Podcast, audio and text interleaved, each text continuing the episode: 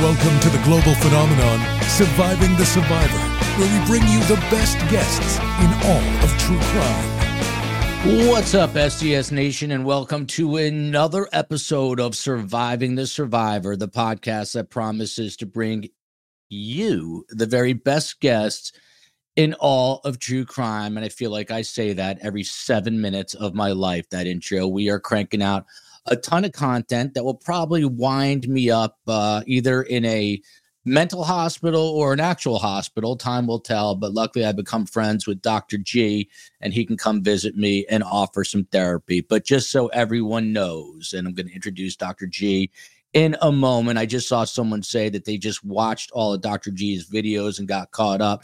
No better person, psychologist or otherwise, that can read human behavior the way Dr. G does. And we're about to dissect the Donna Adelson body cam footage. Before that, big news tomorrow, and I've been prepping for this, and it's taking years off of my life, is this. Daniel Rashbaum, the attorney, the Adelson attorney for both Donna and Charlie. He's not going to be able to speak that much about Charlie because Charlie's case is already under appeal, but he says everything with Don is on the record, and there you see it. It says on the record. This Thursday, we're going to be talking with Daniel Rashbaum. Please be here. Please show out, show up and show out for STSNation. Support the Markels. And show them you care, and be here 5 p.m. Eastern. And then we are already planning right after the 5 p.m. Eastern tomorrow to do a response show with some of our best guests, including Tim Jansen, just trying to finalize that. So that's what we got going on there. 5 p.m. Eastern today. I'm coming right back, and we are doing the latest on the Murdoch trial. Will he get a new murder trial? It's seeming less and less like he will, but we're going to examine that. And I love when we do early shows because we get people from Victoria, Australia, all over the world. So welcome to all of you. You know, I've mentioned it before. I was speaking to my publisher yesterday. He's ecstatic with the way it's doing. And I said, that's because we've got the best community, not just in true crime, but in all of the YouTube, social medias, podcasting. This is the book about my mother and life advice from her. It's very demented. It's very uplifting. I'm getting a phone call from Spam, and not Pam, but Spam. And it's very uplifting. It is the most important story I've ever told. So if you want to flip your camera on that QR code and get a pre-order, the book is officially out in May. I would greatly appreciate it. And of course, the COE wanted me to remind you, as we speak, on our new second channel, it is Best Trials. This is Best Guests. The other channel is now Best Trials. You see it right there, youtube.com at Surviving the Survivor Trials. We are streaming the Michelle Traconis trial for all to watch in real time. And on big days, we're going to have legal analysis from the great minds like Tim Jansen, who are going to tell us what is happening in the courtroom right now. By the way, no opening statements in Connecticut, so it's been sort of bizarre and weird, but they just got right into it with some police experts. And the nanny, who seems like a very put-together woman, is handling herself very well on that witness stand, delivering testimony. Back pain forever. Can relate to that. Just missed her or him, but loves Dr. G. Who doesn't? Hello, STS. So for those who don't know, Dr. G has his own YouTube channel, Dr. G Explains. Not only is he a PsyD, meaning a doctor of psychology, but he's also got an MBA, and he is also a mixed martial artist, and he also studied Korean culture. He does it all. Dr. G, how are you? I'm doing great. Glad to be here. Thanks for being here. So we're going to jump right into this. This is sort of atypical. Usually I pore over questions, and I do, believe it or not, do a lot of work. Not that I didn't do work, because I watched this all last night. And thanks to Rachel for subscribing to the second channel. We've got New Zealand in the house. We've got Brazil. I'm going to start to write these down so I can remember these all for the end of the show. New Zealand. Brazil. Who was the other one? Australia was already in the house. I'm writing these all down so I can mention them at the end of the show. Thank you for being here. Oh, look at this. Gambia. Gambia was in the show the other day. Crazy. So let's do it this way. We're going to watch the COE has cut clips. Let's watch the clips in full, each of the clips, Wellington, New Zealand. Of course, the most exotic place is David Gaugamela comes to us from New Jersey, my home state. The most exotic. So let's start with this. The beginning of this, and for those who don't know, Donna Adelson obviously was trying to flee the country. Her son, Charlie, was convicted of first-degree murder on November 6th, exactly 1 week later, trying to get out of Miami via Miami International Airport to Vietnam through Dubai. Donna Adelson and her husband, Harvey, were stopped at Miami International Airport, and Donna Adelson was taken into custody.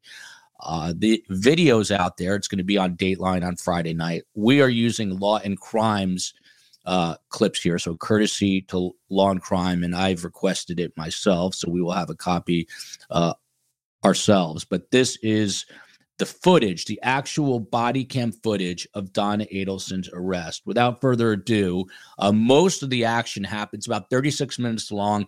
Most of the action happens on the front end. Let's watch this first clip together. We'll absorb it, and then we'll go step by step with Dr. G. So here we go. Can I call my attorney? Can I call my attorney? You can. Is it possible, Roy? Where am I going? Open your finger. Where am I going? You're going to the Dade County Jail. Dade County, yeah. Broward County, right? No. This is right here. The one on top. They're coming in. No problem. You can have it. No problem. I'm sorry. Readings for hearings? For how it happened?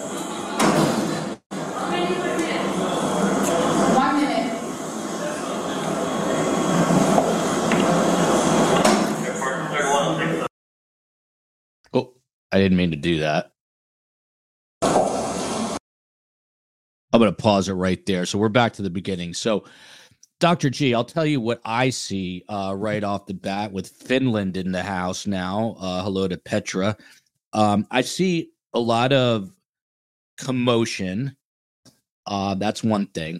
Mm-hmm. What is very striking to me is how calm Donna Adelson is throughout this entire 36 minutes. She seems incredibly calm, almost as though she has taken a Xanax or two for her long flight, and she seems to be unaffected. And then obviously Harvey is this person right here helping to remove some jewelry because she's not allowed to have jewelry, and they kiss each other. But let me take it back. We'll play a few seconds, and we will then get the expert's take on what you're seeing. Here we go. Can I call my attorney? You can. Is it possible, Roy? Where am I going? They'll just stop it right there. So tell us what you see right there, Dr. G. So similarly to you, I do see someone who's remarkably calm. Whether she took Xanax or not in a situation like this, Xanax can only do so much. So most people would still show a lot more signs of stress. One of the things that we didn't see, and I don't know if we're going to watch this, there's one moment where she is not calm, actually. It's very brief, but it's at the very, very beginning, right after when they tried to take her phone. She reacted very strongly to that. So if we watch that, I'll be able to point some things out. But in essence, yes, she doesn't seem surprised. She doesn't seem to be riled up or sad or scared. She's showing very, very little emotion. So why she's doing that is another question, because if you watch her when she was during the hearing, she had really strong reactions then. She was like with her mouth wide open and doing all sorts of facial expressions. And in some ways, it's probably a way to maintain control by not giving anybody anything to work with, so showing them nothing. The video Dr. G refers to is middle row left. That's what I figured. Okay. Dr. G, should we start with that? Do you want to go to the flailing of the phone? Let's start with that. Yeah, because that's where this starts. Okay. So let's start with that. So guys, we're going to watch this. That was my screw up. We're going to watch this. This is really where it begins, right here. And we'll break it down. Dr. G is cool as hell. We can do whatever we want. Here we go. Stop. Yeah, variety. I don't want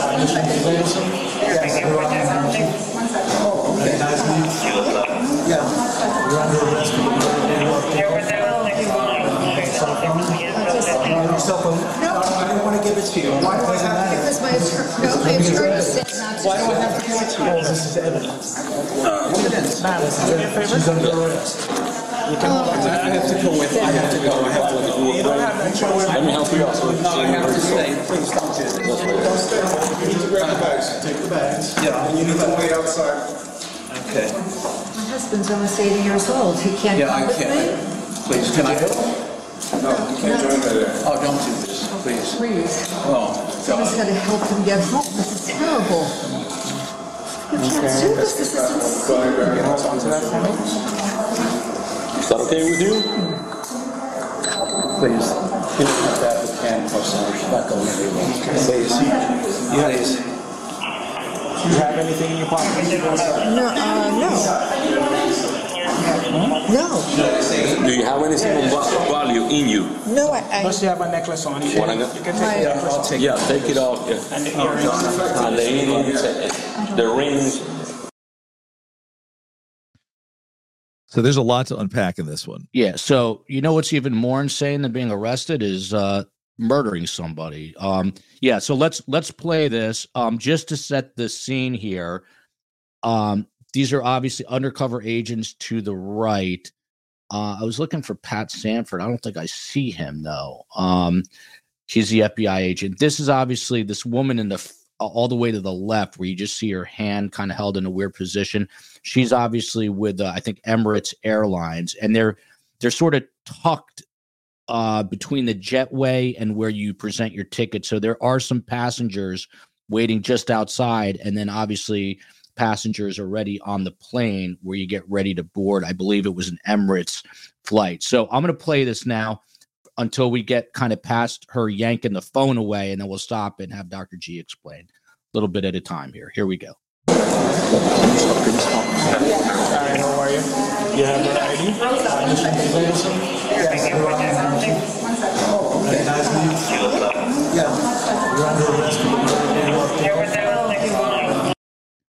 Hang on right there. When she says you're on, he says you're under the arrest for the murder of Dan Markel. Her eyes bulge, literally bulge. Is that a normal reaction? Shock. The look of shock is eyes open, eyebrows up, mouth open. That is a genuine reaction of shock when we do that. However, what's interesting is she does that. If you watch closely, she does that when they say you're under arrest. But as soon as they say for the murder of Dan Markel, she throws her hands up. It's like, oh, of course. And so it's, to me, her eyes being open like that almost seemed like she was expecting it. To me, that actually didn't seem like a legitimate reaction of surprise. If you watch the sequence, it happens very quickly, but the eyes are open when they say you're under arrest, but then she just is like almost rolling her eyes at them when they say that it's for the murder of Dan Markel. Interesting. Mish Cavernos joining us. That's Pat Sanford telling Donna she's under arrest. Thought he had lighter hair. As she reaches for the phone. KCL, are we seeing him though? Or is that him that I'm looking at? It's not what I remember him looking like. I don't know why.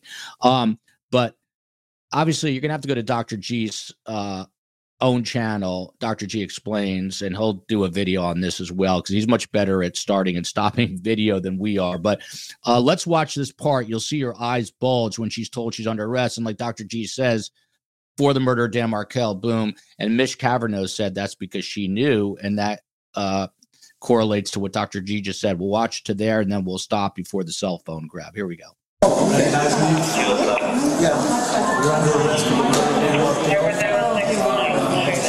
Right there, she kind of bulges the eyes, and then puts the hands up like, oh, man.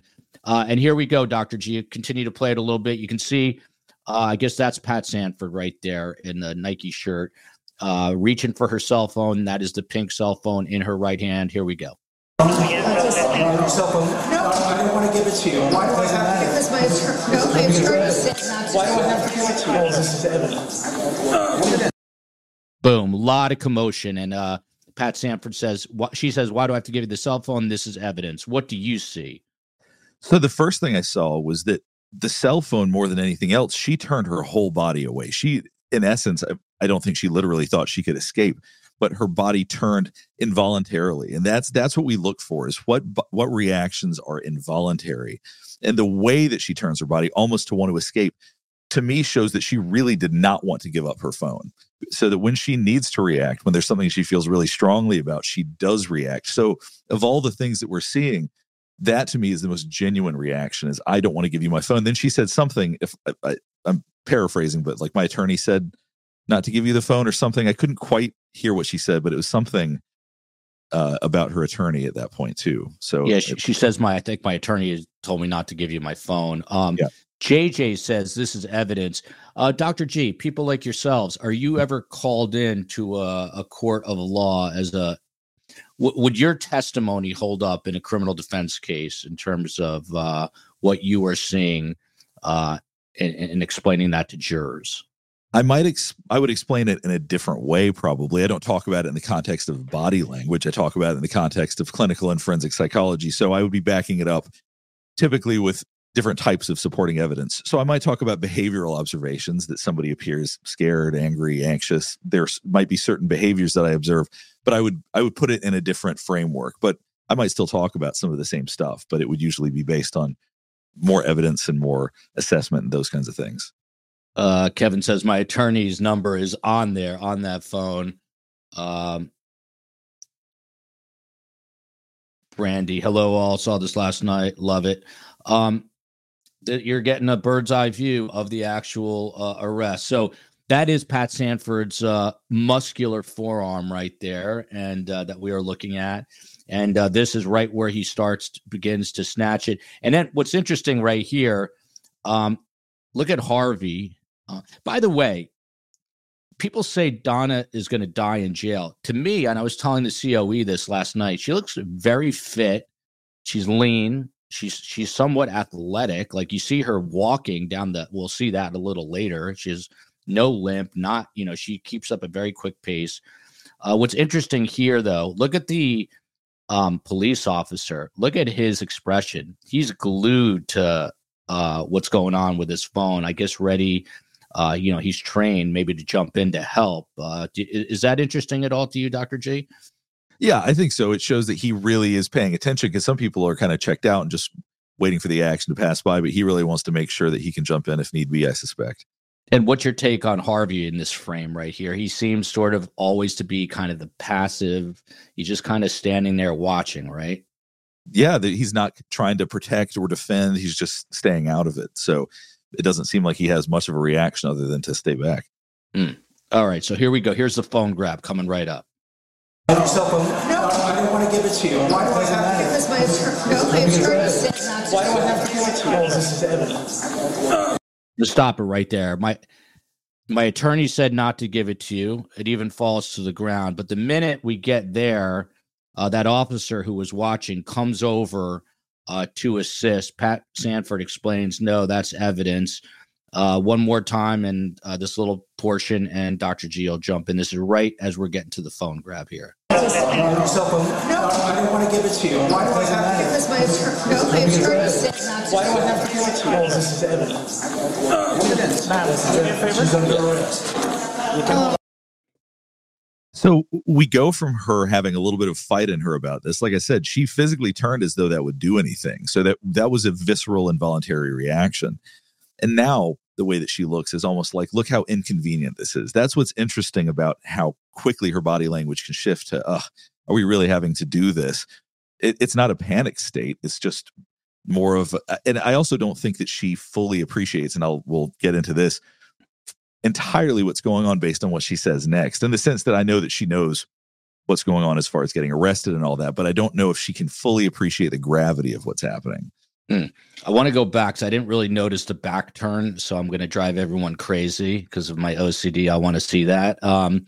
And Dom's mom says, exactly, why do they give her the purse? That's a great question. I don't know that they let him keep it, but at least at that moment, Tennis Girl is right on the money. She looks annoyed. Yeah, she kind of everything shifts to annoyance. How dare you bother me? I'm about to get out of here, jump ship. She's known for her Xananon bread. Is that Xanax, Ned Smith? I don't know. That wasn't her phone. You're right. I meant to, that wasn't her phone. It was one of the police officers' phones that fell to the ground there. So let me get this comment off the screen. Let me go back a touch here, and let's even a touch more. Yeah. So let's watch her turn here. Let's watch this, her turn away. So, no. I don't want to give it to you. Right there, right there. Why do I have to give it to you? This is evidence. She's under arrest. I have to go with it. I have to go. I have to go. Let me help you out. I have to stay. Please stop this. You need to grab the bags. Take the bags. Yeah. And you need to wait outside. Okay. My husband's almost 80 years old. He can't come with me? Yeah, I can't. Please, can I go? No, you can't join me. Oh, don't do this.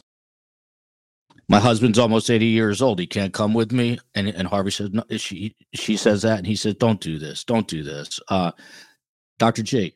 Well, that's when I talk about her maybe not fully appreciating the gravity of the situation, like the idea that he could ride with her because he's elderly or something just seems a little bit ridiculous, right? Like to me, maybe they're not fully processing just how serious this is. Or maybe she feels like, once again, that this is just sort of an inconvenience, how irritating we're having to do this. But, you know, she's being arrested. I just don't know if the full gravity of that is sinking in at this moment. And there's so much going on. I mean, it's like so chaotic. Do you think she is fully aware that she's even being handcuffed at this point? I mean, I'm sure she can feel it, but in the sense of... I would presume that she may have already had so many things that she would say to them if this happened that she may just assume it's going to be fine. Once I explained to them whatever reasons she said that, whatever reasons she had to fly to Vietnam or that she was planning on doing that, maybe she thought they would just let her go. I can't fathom that she was truly this calm if she genuinely knew that she was not going to be going home, you know, even still. Do you get the sense that she was prepared for this possibility, for this moment, or does it seem like she was not at all mentally prepared, even though look at Jared Ross, friend of the show, Tallahassee attorney, a former friend of Wendy and Dan's, and he went to high school with Charlie Adelson. Shout out to Jared. Does she think this is like an ambulance ride? Sheesh. Sure seems that way, Jared. But Dr. G, do you think she, I don't know, mentally, in her mind at some point, did she say, this could happen? So does she seem more prepared than someone who may not have been mentally prepared at all? I definitely think that she was prepared to potentially get arrested. I don't think she was probably mentally prepared to get arrested and then stay in jail. So yes, I think, like I said, when it first showed, her first reaction that appeared to be surprised to me seemed like she was expecting it. It didn't seem like a genuine involuntary reaction of surprise. So yes, I think she was anticipating it. I don't think that she's probably was fully anticipating the consequences that we now know that this had. So yes, I think she was in a sense anticipating the situation, just not the full scope of it. By the way, Catalina says, FBI agent Pat Sanford, it's amazing that he was there and confiscated Donna's phone. Just awesome. You know, Donna and Harvey have seen him on TV during the trials. First time in person, coming for you. Law enforcement doesn't mess around, the long arm of the law. So let's continue to play this part here, and we'll continue to break it down. There ain't no one better in the game than Dr. G. By the way, Dr. G is a boxer and a jiu-jitsu player, and the guy can kill people, but he's sweet and gentle and nice, so he would never do that to you. Maybe to me, but not you. Here you go. Please. Oh, someone's got to help him get home. This is terrible. You can't do this. This is She says literally, you can't do this. This is insane. And she makes like this weird, you can't do this. Is that just incredulity there, Dr. G? Yeah, that's exactly how I would interpret that. It's this strained sort of feeling of maybe this isn't how I played it out in my head. This is maybe a little worse than I expected, because I really do think that she had to have, I mean, obviously she was expecting this if she was trying to flee the country. But I think the reality of situations oftentimes don't match up with the fantasy of how it's going to play out, because if she thinks of herself as powerful and that they would maybe be a little bit nicer or maybe not handcuff her, I don't know what she was expecting. Ayala here says she wanted to take control of the scene. It's a lot of self-control here on her part, I have to admit. Controlling people, this is a total, she's totally giving up this control at this moment, correct? Well, in a sense, she's giving up control of, she's not trying to fight it, but I think that the way that she's expressing herself, she is still trying to maintain some degree of control. Like she's saying, you need to make accommodations for my husband, all of these things. So she's trying to gain some type of control in this situation. Chloe's mom, he says to her, do you know who I am? Yeah, that's why we're there arresting you. Let's continue to play this. This is the arrest. We are breaking this down piecemeal. Is that okay with you? Please. I just want to stop it right there. Harvey says something like, please, you can't put handcuffs. I can't make it out completely, but please, you can't put handcuffs on her.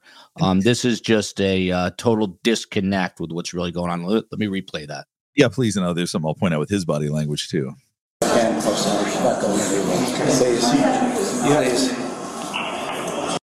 me go back and touch. Please. Do you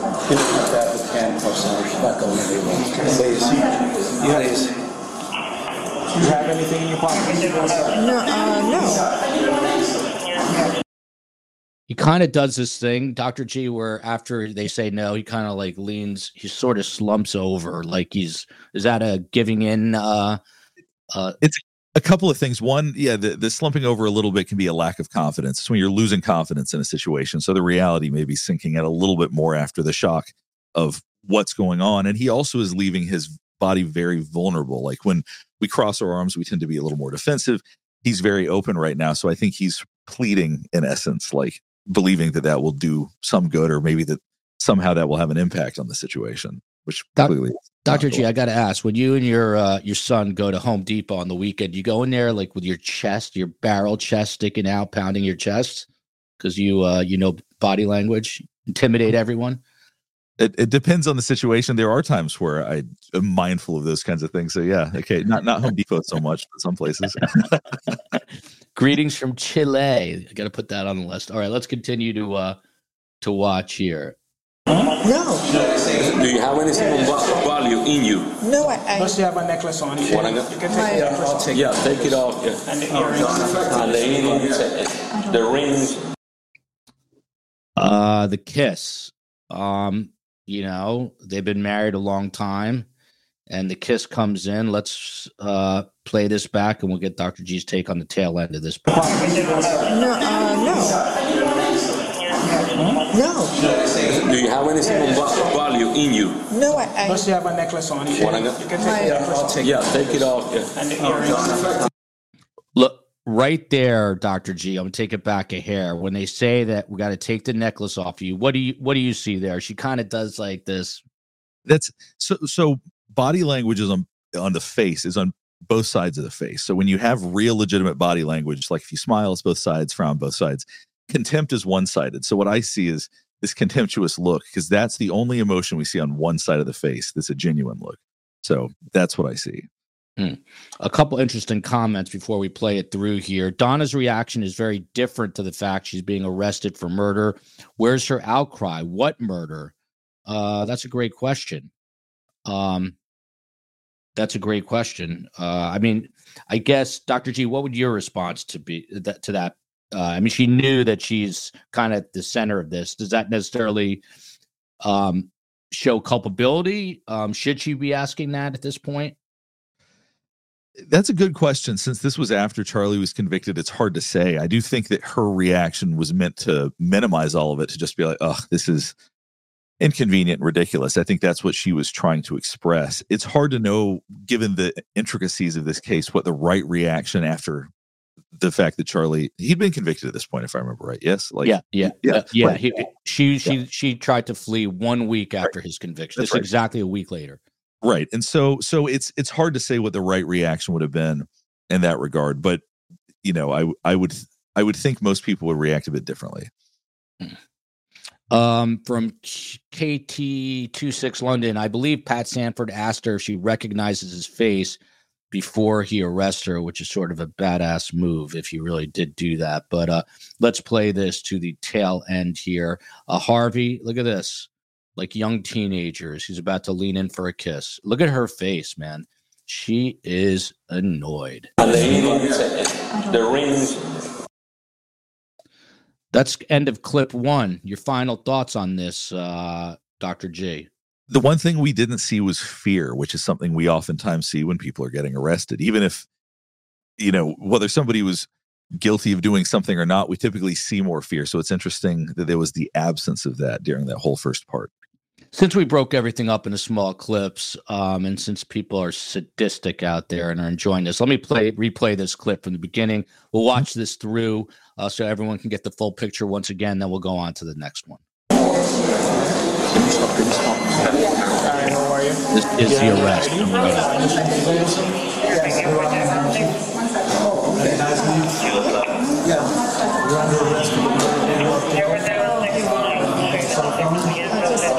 No, I don't want to give it to you. Why do I have to give this? My attorney said not to. Why do I have to give it to you? This is evidence. Evidence. She's under arrest. I have to go. You don't have to go. Let me help you out. I have to stay. Please don't do this. Don't stay. You need to grab the bags. Take the bags. Yeah. And you need to wait outside. Okay. My husband's almost 80 years old. He can't come with me? Yeah, I can't. Please, can I help? No, you can't join me there. Oh, don't do this, please. Please. Oh, someone's got to help him get home. This is terrible. You can't do this. This is insane. Is that okay with you? Please. You don't have that with can customers. Not going anywhere. Please. Please. Do you have anything in your pocket? No. No. Do you have any value in you? No, I. Plus, you have a necklace on. You can take it off. Yeah, take it off. Yeah. And the rings. All right, so that is clip one, and the "Do you recognize me?" guy is the agent from The Bump. Really, I don't know about that. I think he's retired. I will have to, although it does look like him. That's interesting. I'm going to find out about that for everyone. Very interesting. I did not notice that the first go around. Didn't even cross my mind, but I will look into that. Yeah, she looks, Dr. G, I don't know, your overall umbrella take on this particular clip, and then we'll move on to the next one. Yeah, my overall take is that she is irritated by what's going on, and I don't think at that time was processing the extent and scope of what was getting ready to happen. Mm. This comment is interesting, too. It's hard to catch everything. I think one of the members of STSNation, best guests in true crime, better community, I always say. I think someone just sent us a caption version of this so everyone can really read it all. But KCL says, look at KCL with the new photo too. You can't do this. This is insane. So entitled. There was something else here that I want to find this out if this was the bump officer. I have a way to find that out, and I'm going to do that. Black Widow in the house from the Republic of Ireland. No one scares me more than my wife and my mother, as much as Black Widow in the Republic of Ireland. Pat Sanford. I didn't say Fred Sanford's a guy from what's the show? What am I thinking of? Sanford and Son. Sanford and Son. Yeah. Right. What if there are texts? Yeah, that's what they're looking at. RF Malone gifted 5 Surviving the Survivor memberships. Okay, back to the other clip. Thank you for the memberships. Thank you, RF Malone. Here we go. This is clip 2. We're starting to play 4. We'll watch it once. Can I call my attorney? You can. Do you have a password already? Where am I going? Open your finger. Where am I going? You're going to the Dade County Jail. Dade County Jail. Broward County, right? No, it's right here. The one on two. chairs are removed for hearings. No problem. I'm sorry? Removed for hearings? No. For nothing.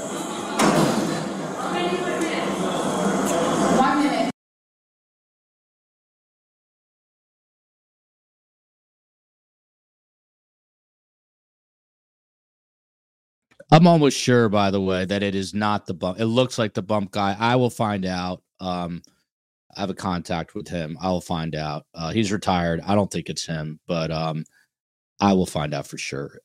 Dr. G, what do you see there? Can I call my attorney? Obvious first question. Can I call my attorney? Again, Ed's Harvey is taking off the necklace, but overall view of this particular clip. Well, this is where she really starts to settle into how calm she is as they're taking her rings off. She's not, I mean, not that most people are going to resist, but she really is just sort of resolved to going through the motions of what's happening, which makes it all the more interesting that she reacted so strongly to her phone, because that really was a very, like, as calm as she's remaining through all of these parts, she really did not like the idea that they were going to take her phone. I don't know if that just made her feel out of control or if there were things on the phone didn't want them to have access to, but I just find that really striking if you contrast that with how calm she was throughout this whole clip. And the obvious follow-up question, is there nefarious stuff on that phone that she is concerned about, and that's why you don't think she wanted them to take it? Yeah, I think that that's it's hard not to imagine that there'd be some reason she doesn't want, whether it's communications that she's had or apps that have been deleted or whatever it is. You would think that there's probably some reason she reacted so strongly to her phone and really nothing else. This comment is not political, but it made me like kind of chuckle a little bit right here. It's hard to see because I'll read it off the side. It's amazing that thousands of people with zero resources are able to sneak into the United States every single day, but a couple of millionaires could not figure out how to get out of the country on the down low. Great point. I mean, they literally could have just taken a boat to Cuba. It's 90 miles. They could have chartered a boat. I mean, people do it all the time. Why they didn't do that or gone to the Bahamas. But I mean, with Cuba, there's no way that they would have flagged them. So there's something in that phone. Julia says, let's continue to watch this video as it gets interesting. But this is where Dr. G says she kind of settles into her Zen state. You came to get the password right? Where am I going? Open your finger. Where am I going? You're going to the Dade County Jail. Dade County Jail. Broward County, right? No, this is right here. The one on top. They're coming in. No problem. You can hear some reading for you. No problem. I'm sorry, reading for humans? No, nothing. If you look right there at the gate attendant, just so you know, she keeps putting up a hand because passengers are still trying to board. That's Pat Sanford, by the way, in the front center in the blue polo shirt.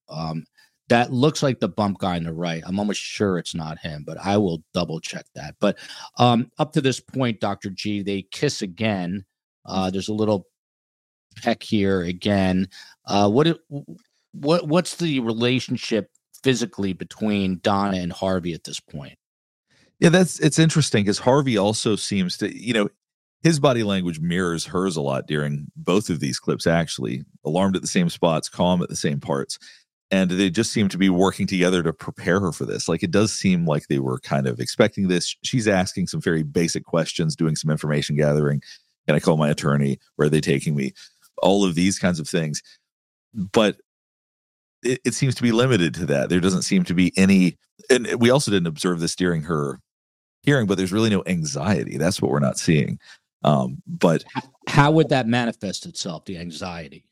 I mean, you'd be able to see it on her face. You might be able to see her moving around more. You know, there tend to be anxious movements that we make, breathing more heavily, certain ways that we move our head or certain ways that we look, and you're just not seeing anything like that. Don't you think a normal wife would be clutching onto her husband and crying? What about that, Dr. G? I would think that there would be some fear and some connection for both of them rather than just, all right, well, let's just get this done and let's go through these motions. I mean, I guess I'm glad that for law enforcement, they're being fairly easy about it right here. So I'm not suggesting it's a bad thing that they're that way, but it's surprising that there's not more emotional exchange between them during something so alarming. What about this from Leslie? That's a normal reaction. Phones are like bodily extensions. It was almost like they were trying to steal her arm then. Do you agree with that? I suppose that's possible. It seems, given how calm she is, it still think that was a very strong reaction for her relative to everything else. So if somebody reacted that way and then was still a bit spastic and a little bit alarmed and a little bit freaked out and sort of on edge, it might feel a little more natural, but it really stands out given how she's reacted to everything else. Katie says, maybe there was so much going on at the airport that Donna didn't feel the seriousness of it. Is that possible? I think it's probably more whatever she'd gone through in her head before getting here than just the hustle and bustle of everything happening. So possible, but I think that it has more to do with the fact that she didn't fully appreciate the seriousness of it. And then this question, you sort of touched on this earlier on. Natalie Kidd, Dr. G, how much do you think Xanax would affect her body language? Does adrenaline usually offset medication? Adrenaline certainly can. I've definitely worked with folks that have a lot of anxiety, and sometimes they're like, my normal amount of Xanax or Ativan or whatever wasn't enough. I needed more. If you are anxious or stressed or angry enough, it can push right through it unless you have a heroic dose of this stuff. So it can affect body language in the sense that it can help people remain calm. But in a situation like this, you would still typically see a pretty strong reaction unless they're, like I said, on a very large dose of it. Coming from a guy who's never, ever experienced anxiety, I just can't relate. Dr. Doslit or Doclet, Miami-Dade jail, the jail literally is across the street. You can literally throw a rock and hit Miami Airport from Turner Guilford Knight. I can attest to that because I've been to the airport and I've driven by the jail. I've never been in the jail. I've been outside the jail for work stuff. So, all right, let's continue to play this. Harvey is taking off the earrings. Police officer adjusting handcuffs. Pat Sanford is flexing, the guy that everyone thinks is the bump guy. I don't think it is. And you've got the gate agent there telling passengers, stand by. We're arresting a 73-year-old woman for murder. Hold on. 1 minute.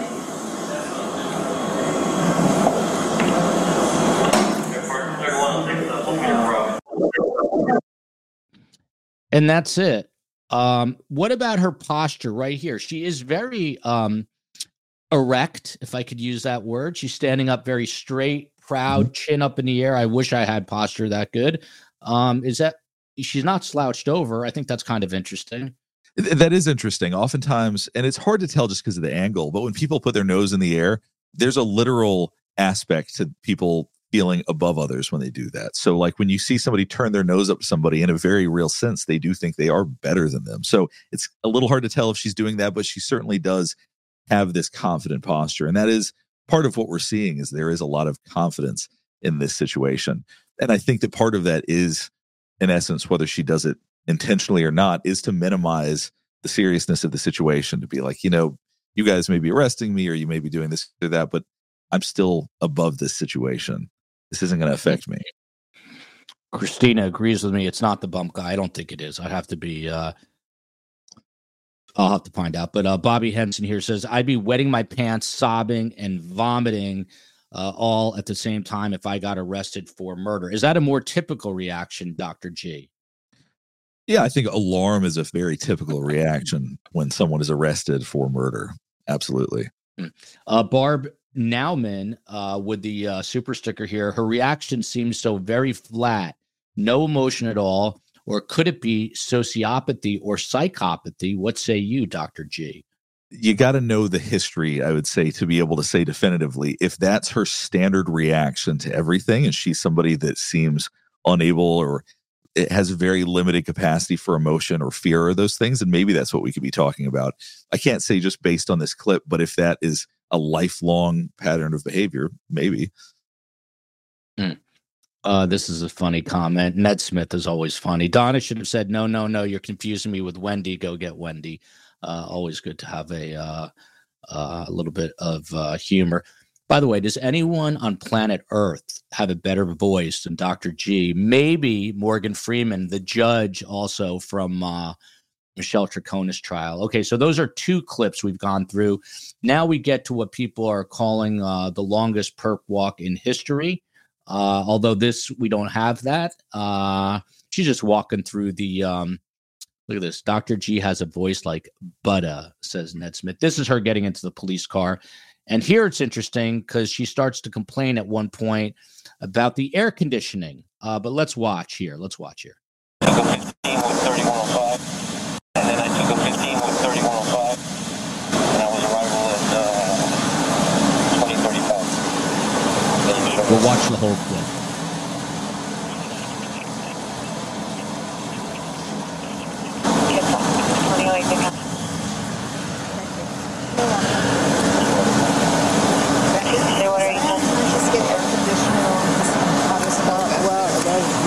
Condition doesn't go to the back because of the vent, because of the plastic. We open this a little bit. That's fine. It'll be freezing. Yes, okay. Yeah. You'll be glad you have it. Yeah. You want to check? Your take on that little section is she's asking for water. There is a controlling aspect to this, right? Like, you're arresting me, yet don't inconvenience me with me being hot, or can you open my jacket up to make me comfortable? It's this demanding sort of nature that comes out in moments like this, and people abide by it. So it's going to make her probably be more demanding and feel more like, I'm going to get through this. Hey, Mona, my husband watched with me last night, and he said Joel will be on the floor. I can't read it because I can't read it off the screen. Would be on the floor in a fetal position, and they would have to carry him out. This is all true. My reactions would be much different. I don't know what they would be, but they would be a lot different. All right, let's take it back to the beginning here of her, this part of the arrest, and we'll go a little bit at a time here with the world expert, Dr. G. And then I took a 15 with 3105, and I was arrival at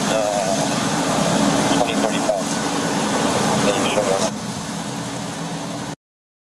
Now, Dr. G, my dad had really shaky hands, which I unfortunately inherited. She's very steady. This is what I'm talking about. I mean, she's a 73-year-old woman, very upright, no shake in the hand. Yep. She's assisting. Are you surprised that there's not, not more like, I would be triggered. I know I'd get shakier. I don't sweat a lot. I'm not a sweater, but my heart would be racing. Like, it doesn't appear like any of those things are happening to her right now.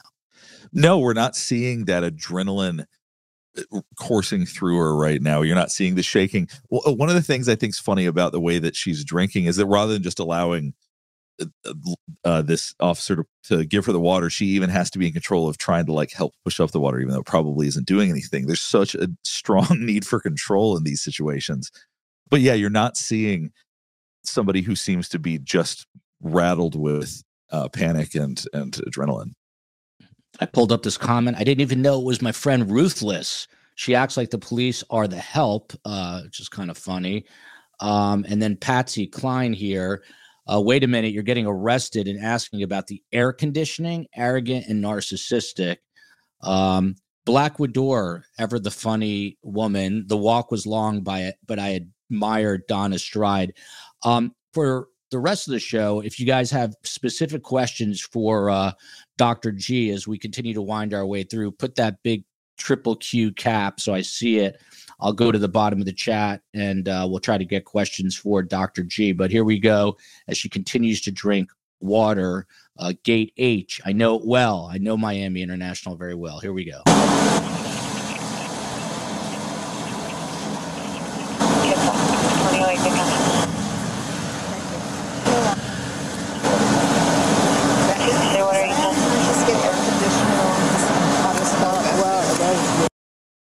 If you missed it, that's where she says, can I at least get air conditioning on? By the way, shout out to the Miami-Dade PD. This is a murder suspect. They are being incredibly calm, cordial, accommodating with her, giving her the water.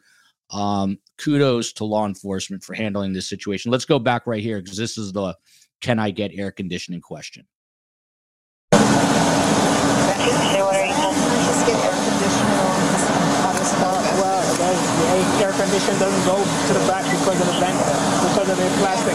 We open this a little bit. Interesting. So we can't get the air conditioning, the officer explains, because there's a shield between the front and back. And then she points to her zipper and says, well, can we lower this? Dr. G, again, are these all control measures here where she's got to tell them what to do?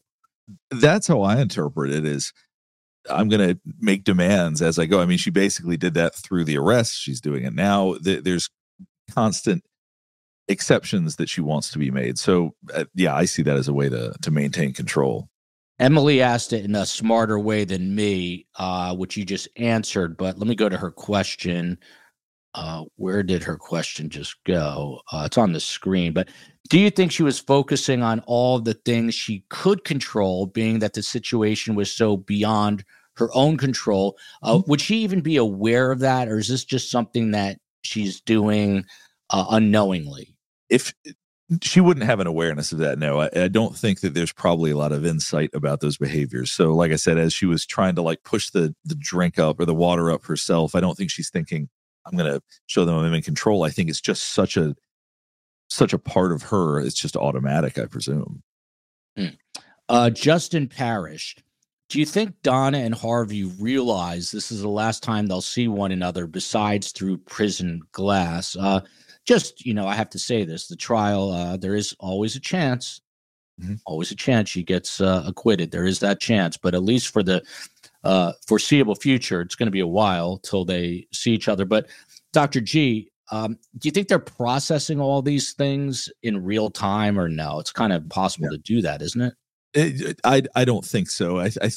Based on the behavior, it certainly seems like, my guess, and this is just obviously a guess, my guess would be that she assumed that after the arrest she'd get to go home if there was going to be a trial. I think they figured they'd see each other in a few days. I don't think the reaction was consistent with the possibility that she, you know, that they might not see each other face to face again. And this is a great question, I think. Does her behavior show relief that she's finally been arrested? Are we seeing any of that? I don't think so. I guess that's possible, but based on everything I've seen, I don't. That would suggest that there would be a lot of guilt and fear, and she doesn't show a lot of fear. If she was somebody that seemed super anxious, super fearful, maybe there'd be some relief that she has to stop worrying. She doesn't seem particularly worried about anything. This question from Annie K. that will play out the rest of this video, and we have one more clip. Dr. G, do you sense major denial or acceptance in Donna's demeanor versus simple entitlement? Great question. I mean, I think it's a combination of both. It's probably a sense of entitlement in addition to denial. I think acceptance in the sense that she knows she's being arrested, denial in the sense that I don't think she understands the scope of everything going on. So I think it's a combination of denial and entitlement, I think. She never said, I'm innocent. She never said that. What do you make of that? It's a good point. Yeah, that is a good point. I don't know if she didn't say that because it would be... She seems to be more interested in making demands than making pleas at this point. So it seems to be that she's just more focused on telling people what to do or what concessions to make rather than saying, I didn't do anything. So I don't know if it's because she knew that would be a waste of breath at this point or what it was. But I think that could mean a number of different things. And for those of you who are going to send me hate mail, how dare you text while Dr. G is speaking? I'm taking some notes for my interview with Dan Rashbaum for tomorrow. I might just ask him that. How come she never says I'm innocent? And we'll see how that all plays out. We've got a super sticker here from Bill Davis, which I have not read yet. What do you make of the stark contrast between her behavior here versus her behavior at the arraignment jail treatment hearing? She's calm here, but in the hearing, she could not control her behavior. Dr. G, great question. So I have, and this is my interpretation. I'm not insisting that the way I see it is in fact how it is, but this is how I see it. I think because there was a judge there, someone who was in power, she wanted the judge to see, look how appalled I am at this. Look how shocked I am. She had an audience that mattered to her there. The audience of law enforcement right here is not of any real consequence to her. She's above this. But with a judge is someone who has legitimate power. So I think that in that sense, she wanted the judge to see, look at my reactions. That, at least that was my interpretation. Hmm. Does Donna, and then we'll play the rest of this clip and one more, does Donna appear like a petulant child in the back of the police car? Let's get to that clip and I'll be able to tell you. Here we go. Here's the rest of this clip. That's fine. That's fine. There'll be freezing. Yeah. You'll be glad you have it. That was it. Let's play this whole clip. It's not long, and we'll get Dr. G's. It'll be freezing in jail.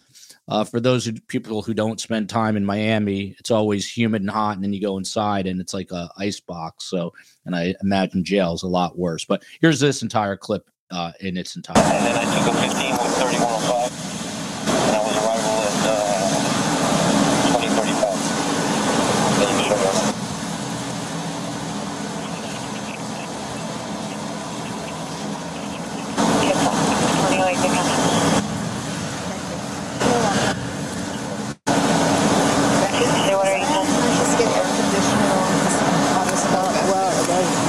Condition doesn't go to the back because of the bank, because of the plastic. We open this a little bit. That's fine. You'll be freezing. You'll be glad you have it. There's that clip. Dr. G, someone asked, I can't find it now, what do you think is running through her head during this entire scenario that's playing out? That's a good question.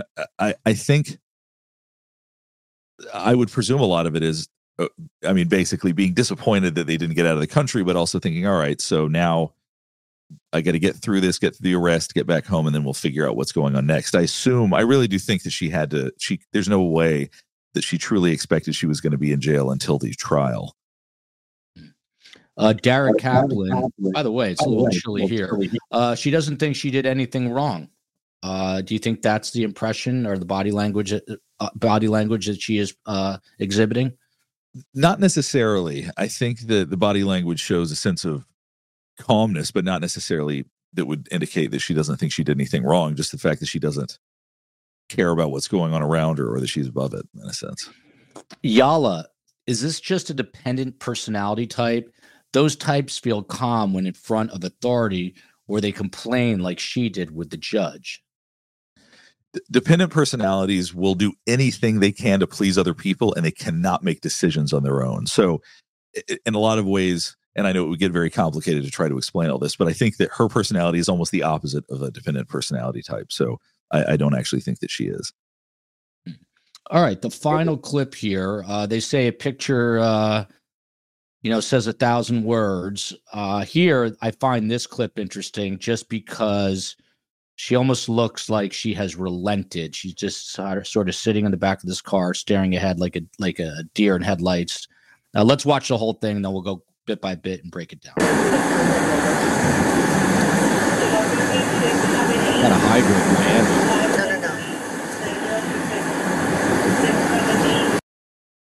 All right. I lied right there. I said we play the whole clip, but he gives her the water. He takes it away. And she goes, no, no, no.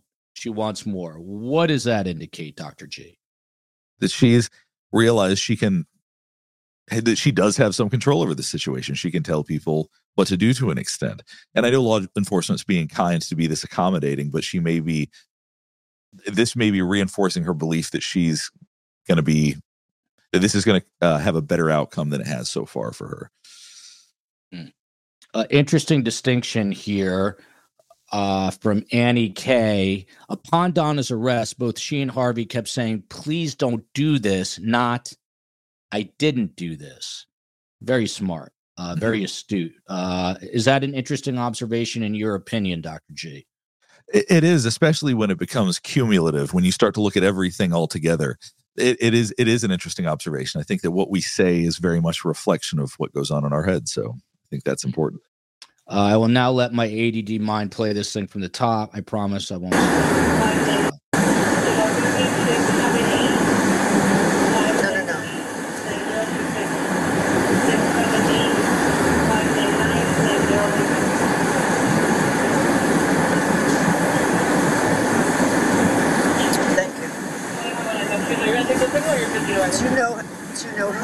how long we're going to sit. How long we're going to sit here? And when he comes back, he's going to take you from here to the warm floor and then to the facility. Oh, okay. Yeah, whatever information he took from you, I guess that's what he was missing, so he's going to head for that and come back. Okay. So the next place is what? The warrant? What did you say? Huh? What did you say the next place was? Well, see, what happened is the warrant that they have from you is from out of Leon County.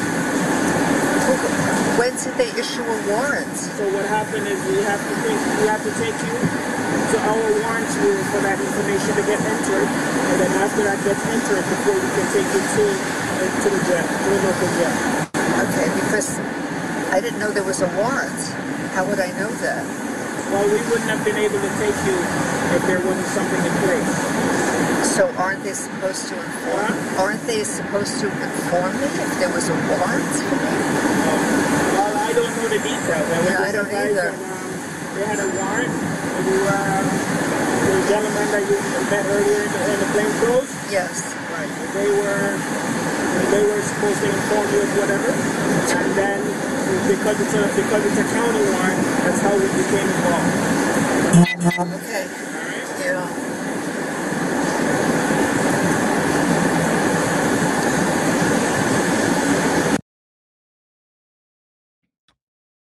So there's a long portion here where she just sits back and stares sort of into the distance.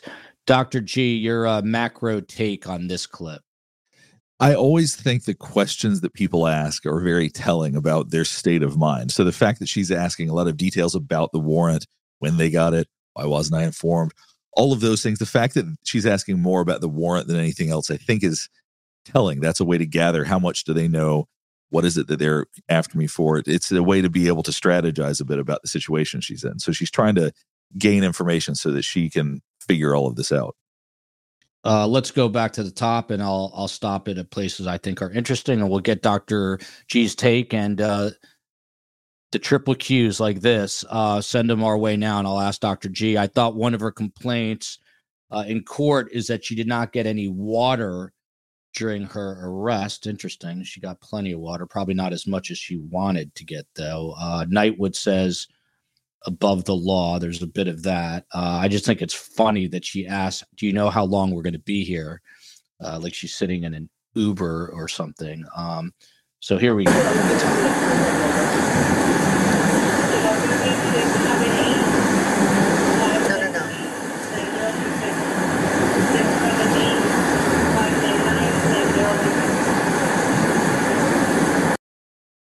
You know, Dr. G, it's interesting. I'm just thinking of myself in this situation. I'm not a big eater when I'm stressed, and I don't think I'd be a big drinker either. What is this whole thirst thing going on with her? Is it a distraction? What is it? That's a good question. There's a lot of different reasons people can be thirsty, whether it's medication, whether it's, whether it is stress. Sometimes being stressed makes us feel thirsty. There's a wide variety of reasons that she could be requesting this, or it could just be, I want water and I want you to give it to me. It's interesting because I fortunately haven't been in this situation, but I can't imagine that would be top of mind to ask for water over and over again. Someone that was on the trip from Miami to Tallahassee where she had all those complaints and they thought she might pass out and et cetera, et cetera. But Xanax causes cottonmouth. That's another theory here, but let's continue to play this out and Thank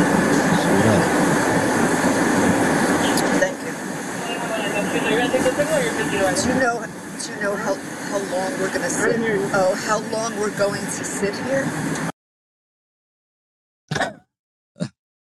Dr. G.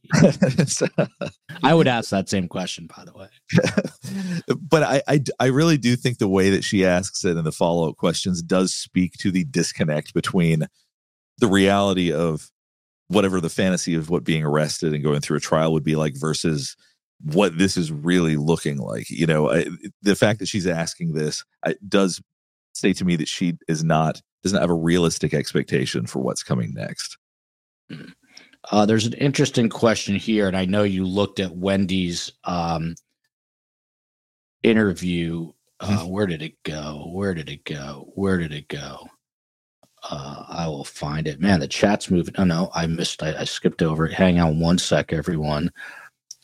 Where is that question? I thought it was interesting. There we go. Mama D. Dr. G, didn't Wendy display the same info-gathering behavior as Donna when Wendy was taken to the police station about the murder, strategizing, gaming to control and get the upper hand, etc.? That was very much my observation at that time, which I thought was even more striking with Wendy because that was so much early in the process of all this, and there were so many specific questions being asked. But yes, there was very much that during her police interview. Shout out to Catherine in Maui. Thank you so much, Joel. Body language and human behavior is my favorite, and Dr. G is the best. Catherine from Maui. Okay, let's continue to play this. And as soon as he comes back, he's going to take you from here to the orange floor and then to the facility. We're waiting for the other officer to come back. Oh, okay. Yeah, whatever information he took from you, I guess that's what he was missing, so he's going to head for that and come back. Okay. So the next place is what? The warrant? What did you say? Huh? What did you say the next place was? Well, see, what happened is the warrant that they had from you is from out of Leon County. When did they issue a warrant? Again, incredulous. She has no idea that they've issued a warrant. Is she remaining calm here? Is this what you would expect? She seems irritated, but otherwise fairly calm. And one of the things I wanted to point out, because people have mentioned Xanax a few times, is that she is very alert. Like, she's looking out the window, looking at what's going on. She's not slurry in any way. So if she did have some kind of medication, it would be a relatively small dose, because you do see people at a high dose of that have a different type of relaxation that she's showing. So I just wanted to point that out. But as far as her reaction goes, she seems a little annoyed, but otherwise is still remaining fairly calm. This is, I think that the way she's talking about it makes it sound like, when you issue a warrant, don't you have to come tell me first or something like that? I mean, the way she frames it is like that somehow she hasn't been informed of this warrant that was made out for her. It just sped by me, but someone just gifted 10 memberships. Thank you so much. That's really excellent. Thank you. Let's continue to play this. What happened is we have to take you to our warrant room for that information to get entered, and then after that gets entered, before we can take you to the jail, to the local jail. Okay, because I didn't know there was a warrant. How would I know that? Boom. Again, I didn't know there was a warrant. How would I know that? There's a very, growing up in Jersey, New York, this is a very, kind of a New York attitude. Is that fair to say, Dr. G, or am I being anti-New York, New Jersey, where I'm from? No, I think that's a pretty reasonable. I think it's fair. Dr. G, do you think she's a true narcissist or has a narcissistic personality? That's a fair question. I don't want to speculate on a diagnosis, but some of the behaviors certainly appear to be narcissistic. Jared Ross, the attorney, who's a lobbyist, who's a friend of the show, and I hope to see him tomorrow after the Dan Rashbaum interview. No pressure, Jared. There's a warrant when they arrest you. There you go. She's finding that out right now. Here we go. Continue to play this out. Well, we wouldn't have been able to take you if there wasn't something in place. So aren't they supposed to inform me if there was a warrant? I don't know the details. I don't either. They had a warrant. The gentleman that you met earlier in the plainclothes. Yes. Right. They were supposed to inform you of whatever, and then. Boom! That's that's something. I know that. What it is, yeah. I don't know. But let's watch that one more time. Yep. Just like exasperation. Let's watch this. And they were supposed to inform you of whatever, and then. Because it's a county warrant, that's how we... What is that? That like smirk laugh? Yeah, it's a way of minimizing all of this, saying, look how ridiculous this all is. People are doing things wrong. Look at, they're not treating me correctly. This isn't how it's supposed to go. It's just sort of trying to make a mockery of the situation, saying, this isn't right. Thank you to Jeanette watching from the Isle of New Finland. I'm going to have to put that on the list. And she says she just subscribed. Just so you all know, we have a new trial channel, Best Trials. So check it out. The mods and the COE will put up that link for the new Best Trials. Again, I'm going to get hate mail, but I'm putting down locations. So at the end of the show, I can tell you where everyone was from. What is this question here? What is this question here? If they had not tried to flee, I wonder how long the arrest would have waited. That's a good question. They went in on her because she was trying to get out of Dodge, as they say. So that's why they went in and arrested her. Let's continue. Okay. Yeah.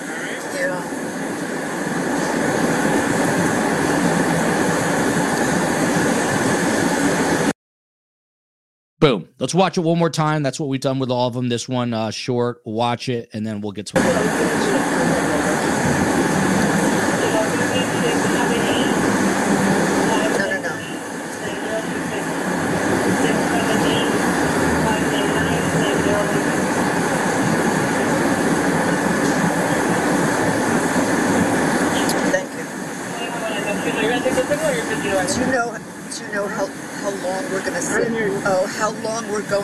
Here. And when he comes back, he's going to take you from here to the warm floor and then to the facility. Okay. Yeah, whatever information he took from you, I guess that's what he was missing, so he's going to input on it back. Okay.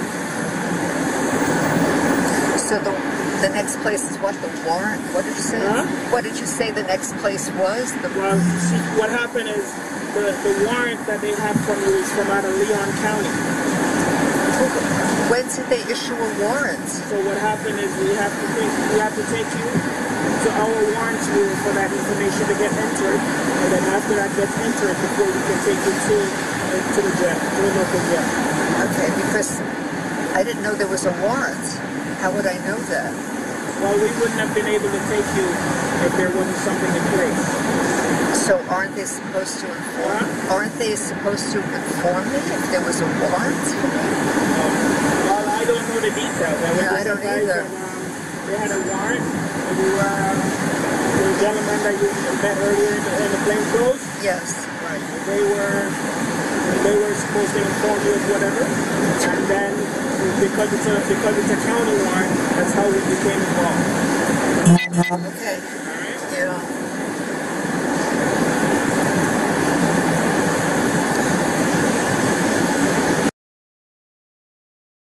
The arrest of Donna Sue Adelson. It happened November 13th, 2023.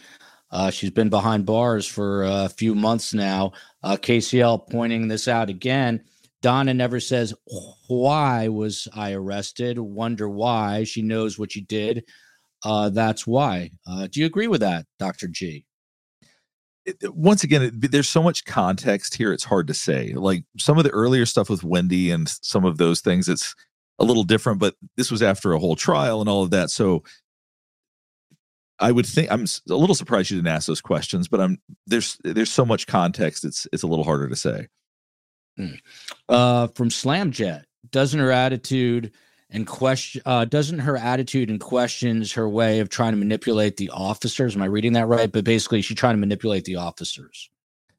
Yeah, manipulating so much as she wants them to do what she wants them to do. I just think that, as I said before, it's a way of maintaining a sense of control, maybe a sense of entitlement, and also not having a realistic perspective of what's happening. Miriam points out Sandbrand. I like that last name. She does not shed a tear. I'd be sobbing like a little baby in the fetal position. Is it normal to cry or do you freeze up? What is the normal reaction, Dr. G? That's a good question. That does have a lot to do with how people process strong emotions. There's people that, cry after anything intense that happens. So yeah, it's a very common reaction for people to cry, even people that wouldn't expect to. So it's not requisite, but not unusual at all. Fran makes a great point. My dear mother is 84, turning 85, and she's in better shape than me. 73 is not that old anymore. McSpunky says 70 is the new 69. So yeah, we've got that. So Dr. G, just your closing thoughts here on what we witnessed today. It strikes me as a woman who's been kind of privileged much of her life, now in trouble for something that she did that she probably should not have done. She still has to obviously go through the judicial system. She has not been convicted yet, and we have her attorney, Dan Rashbaum, out tomorrow. But your overall thoughts here.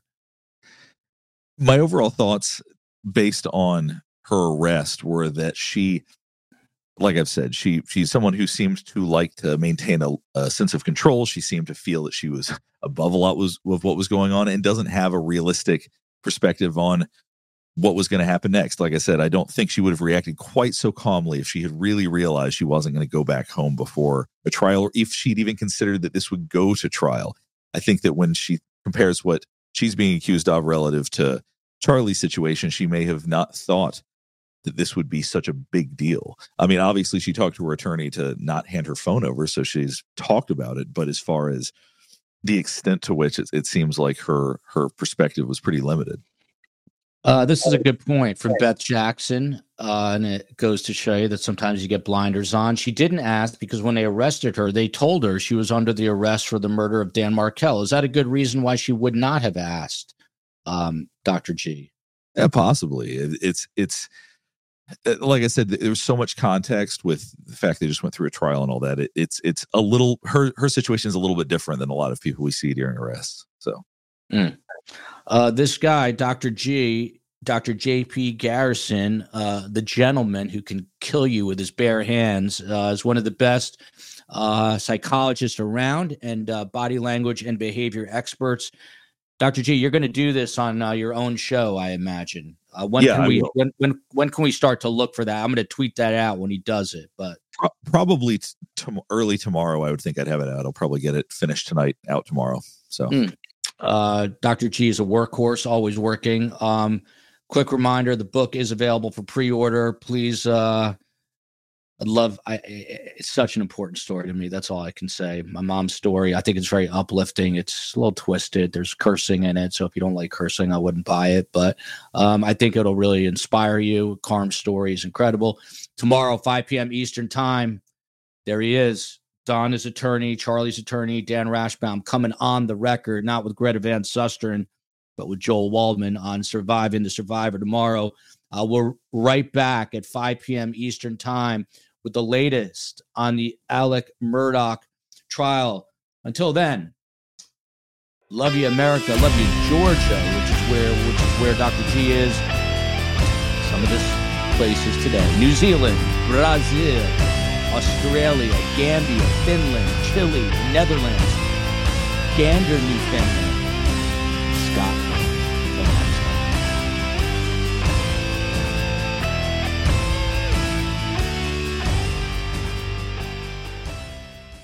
Final seconds of the game. A chance to score, and the chance has gone begging. If your business's commerce platform keeps missing the target on golden opportunities, get the MVP you deserve. Get Shopify. Shopify is the commerce platform revolutionizing millions of businesses worldwide. Whether you're a garage entrepreneur or IPO ready, Shopify is the only tool that you need to start, run, and grow your business without the struggle. Shopify puts you in control of every sales channel. So whether you're selling signed football boots from Shopify's in-person POS system, or you're vending vintage shirts on Shopify's all-in-one e-commerce platform, you are covered. And once you've reached your audience, Shopify has the internet's best converting checkout to help you turn them from browsers to buyers. What I love about Shopify is how, no matter how big you want to grow, Shopify gives you everything you need to take control and take your business to the next level. Shopify powers 10% of all e-commerce in the US, and Shopify is truly a global force, powering Allbirds, Rothy's, and Brooklinen, and millions of other entrepreneurs of every size across over 170 countries. Plus, Shopify's award-winning help is there to support your success every step of the way. This is Possibility, powered by Shopify. Sign up for a $1 per month trial period at shopify.com/ranks, all lowercase. Go to shopify.com/ranks to take your business to the next level today. That's shopify.com/ranks.